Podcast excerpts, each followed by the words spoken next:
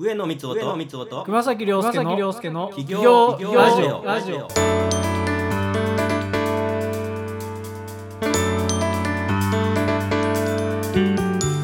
はいじゃあ今日はですね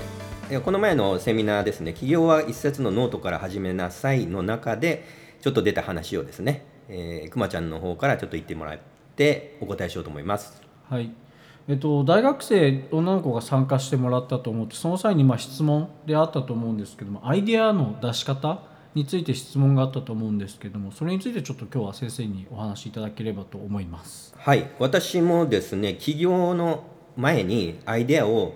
300個出せ出してくださいっていうふうにこう書いてるんですよ。はい。で実際私自身も300個ぐらいこう書き出して、えー今もやってますけどね結構出したりしますで最近聞いた話ではソフトバンクの孫さんがですね、はい。やっぱり起業するときに孫さんはすごいですよ1日300個書いてたらしいですね。あそんなに書いてたんですか？一日300個。へっていうのを見てですねあこれは自分の考え方も間違ってないかなみたいなのをま最近思いましてですね。でこのアイデアの出し方はねなかなかそのこれがやったら出るよっていうのはなかなかないんですけれども、うん。まあ私もあの常に考えてますね。どういうことしたらまあ儲かるかとかですね、はい。どういうことしたらお客さんが来てくださるかとかですね。ずっと24時間ぐらいこう考えてますね。そのアイデアっていうのは具体的な事業こういう事業をやろうっていうのもあると思いますしお客さんを集める集客方法はこういうのとかそういうなんかいろんなアイデアっていうことですよね。そうですね、えーもちろんその事業のあの商品サービスの中身がメインになるんですけれどもあとはマーケティングの方法だとかですねあとはあそういえばあの人と最近会ってないなみたいなと思い出すとかですねそういうのを全部ひっくるめてアイディアということで今あのお話ししてるわけですけれどもどうやったら出るか。っていうところですね。っていうかまあどんどん出してほしいっていう話です。はい、でそうした時にいまあいろいろやっぱり情報収集をまずインプットをすることですよね。あやっぱインプットが大事なんですね、うん、特に若い人はその絶対的な情報量がまだ少ないと思いますからあのいろんな情報収集特にそのビジネスについての情報収集ですね、まあ、今幸いにネット上にもあのメディアにもですねあのそれが企業の面白いアイデアだとかあのいっぱい出てますからそういうのを見てこうおあ面白いなってこう見るだけじゃなくてですねこういうのってどういうふうに考えたんだろうかなと。うーん。でこれってどうやって儲かる儲かるのかなとかあのあると思うんですよ。で割と最近話題になったのがですね布団の面白い布団。っていう話題がこれ何月ぐらいかな、まあ、夏頃に出たんですけどはい。睡眠用うどんっていう覚えてます？わかります？わかりません。わかりませんか。はい。あのーこれねななんか寝具メーカーが売り出したんですけども、はい。あのまあ、布団は布団なんですけど、はい。うどんの麺みたいにうどんの麺みたいに、はい。こうあのうどんの中に寝るみたいなってへいうえやつなんですよ。はい。で睡眠用うどん、はい、っていうのが出てえこれこれ何なの？っていろいろ思ったら、まあ、ちょうど夏とかはこう、ね、お布団が全部こうかけられるんじゃなくてあ穴が開いてる方が 涼しかったりするし。確かにそうですね、うん、なんかこううどんに包まれて寝てるみたいなっていうような感覚もあるらしくって、はいえー結構話題になってあの売れてるみたいですね。あそうなんですね、はい、でこれアイデアのもとってこの企画した人がですね、えーなんかうどん屋さんでざるうどん食べたそうなんですよね。はいでざるうどん見てこの麺に包まれて寝てみたいなみたいに発想して で商品化したと。あそういうところから発想が生まれたんですか。はい。まあ、こういうなんかまあ普通の人は考えつかないようなはい。アイデアっていうのはもうまあまあそうは言ってもね結構いろいろ巷にいろんなアイデアがこう出てますんで、はい。そういうのを見ると刺激になりますね。うん。あとはねあの情報収集っていうとなんかあの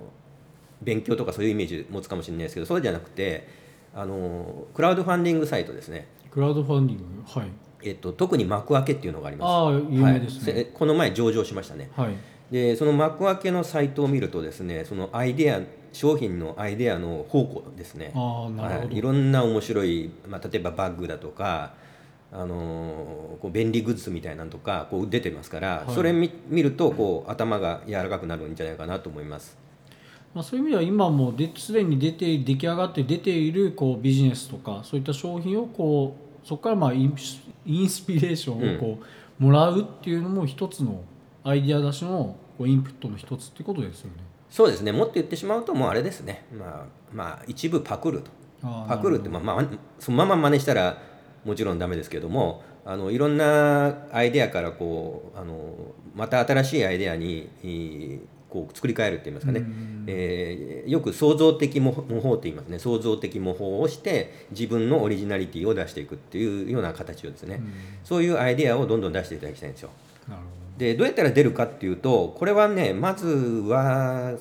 アイデアを出すんだと。出すんだって自分にこうう自分の中で決意しなきゃいけないですね。で必ずう何個、まあ、例えば1日5個は出すとかどはい。あの別に何個出すって決めなくても出る時はバンバンで出てきますんで、えーそういうのを決めた上でですね、えーで思いついたらもうその辺にメモするうん。ですね。で、えーよくね中国のことわざであのなんか物を書く時だっけ？書く時は、えー馬の上とか川屋の上とか枕の上みたいなあのいうことわざがあります。はいつまりい枕こううとうとしてる時とか馬の上にいる時とかあのトイレにいる時とかにアイデアが浮かぶんだみたいな話ですよ。うんっていうのは実際そうだと思いますし私は一番こう思うのはあのいわゆる有酸素運動ってあるじゃないですかはいジョギングだとかウォーキングとかの時に結構アイデアって出ませんか？あ結構出ますね、うん。あとなんか変な話ですけどぼーっとしてる時とかもうなんかこうふとなんか思いついたりはしますよね。そう。あの今くまちゃん言ったぼーっとしてる時っていうのはですねあのーぼーっとして何も考えてないように思うんだけども頭の中がですねデフォルトモードネットワークっていう状態になるんですよ。デフォルトモードネットワークですデフォルトモードネットワーク、はい。でそれは頭表面的にぼーっとしてるんですけどもあの実は頭の脳細胞がすごい活発に動いてて、はい。でその記憶の中かとかそのアイデアを出すう動きが活発になる状態なんですね。それがそのぼーっとしてる時とかあるいは有酸素運動してる時とかそういう時にででなりやすいんです。意外とそういう意味ではそういったぼーっとする時間とかもすごくビジネスを考える上では重要な時間になるってことですよね。そうなんですだからもうその時にふっとこうねなんか降りてくるわけですね。まあやっぱりなんか考えてるからこそ降りてくるわけですよ。もともと。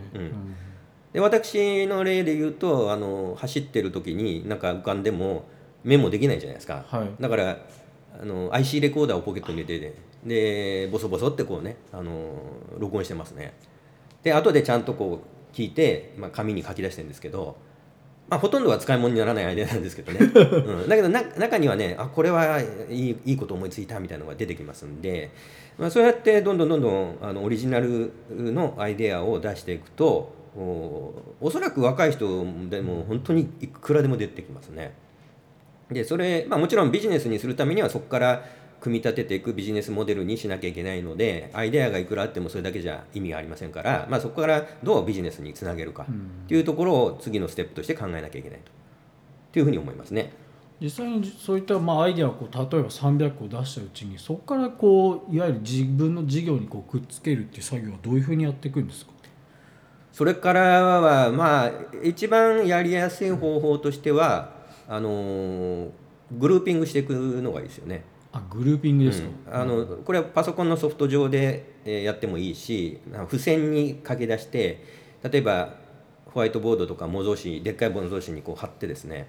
で、えー関連性のあることって絶対出てきますからね。関連性のあることにこうまとめてって、えーじゃあこれから何に結びつけられるかっていうふうにやると結構整理してできますね。まあ私もあのなんか本を書く時とかその方法を使ってます。本を書く時もやってるんですか、そうですね。本本んもう雑多なアイデアがいっぱい出てくるのをまず付箋にいっぱい書いてって1一枚に1個書いて貼り付けるわけですね。はい。で後で関連性のあるのをかこうまとめてそれが各章の章立てになりますよね。でそういう形でやるとあの結構うまく書けたりしますから。あそういうふうにやるんですね、はい、そういうような組み立て方でビジネスも同じだと思います。でまあもう今の今はですねあのどんな斬新だと思ってるアイデアでも誰かやってますから、ネット検索すると誰かこう思いついてやってるっていうのは結構あるんですよ。むしろなんかねココロンブスの卵じゃないけどなんだこんなバカなアイデアみたいなのが実はすごいビジネスの種になるっていうこともありますからまあ、別にそのレベルの高いのを出そうとせずに、まあ、非常にレベル低レベルのものであってもとも一見見えるようなものでもあってもあの実は価値があったりしますからそういうのをこう探っていくっていうといいかと思います。はい、では今日はビジネスに関するアイデア出しのコツみたいなお話をしましたけれどもこれはねなかなか、えー、こうやればいいっていう答えはありませんけども皆さんもご自分なりに試してみてください。では今日はさよなら。ありがとうございます。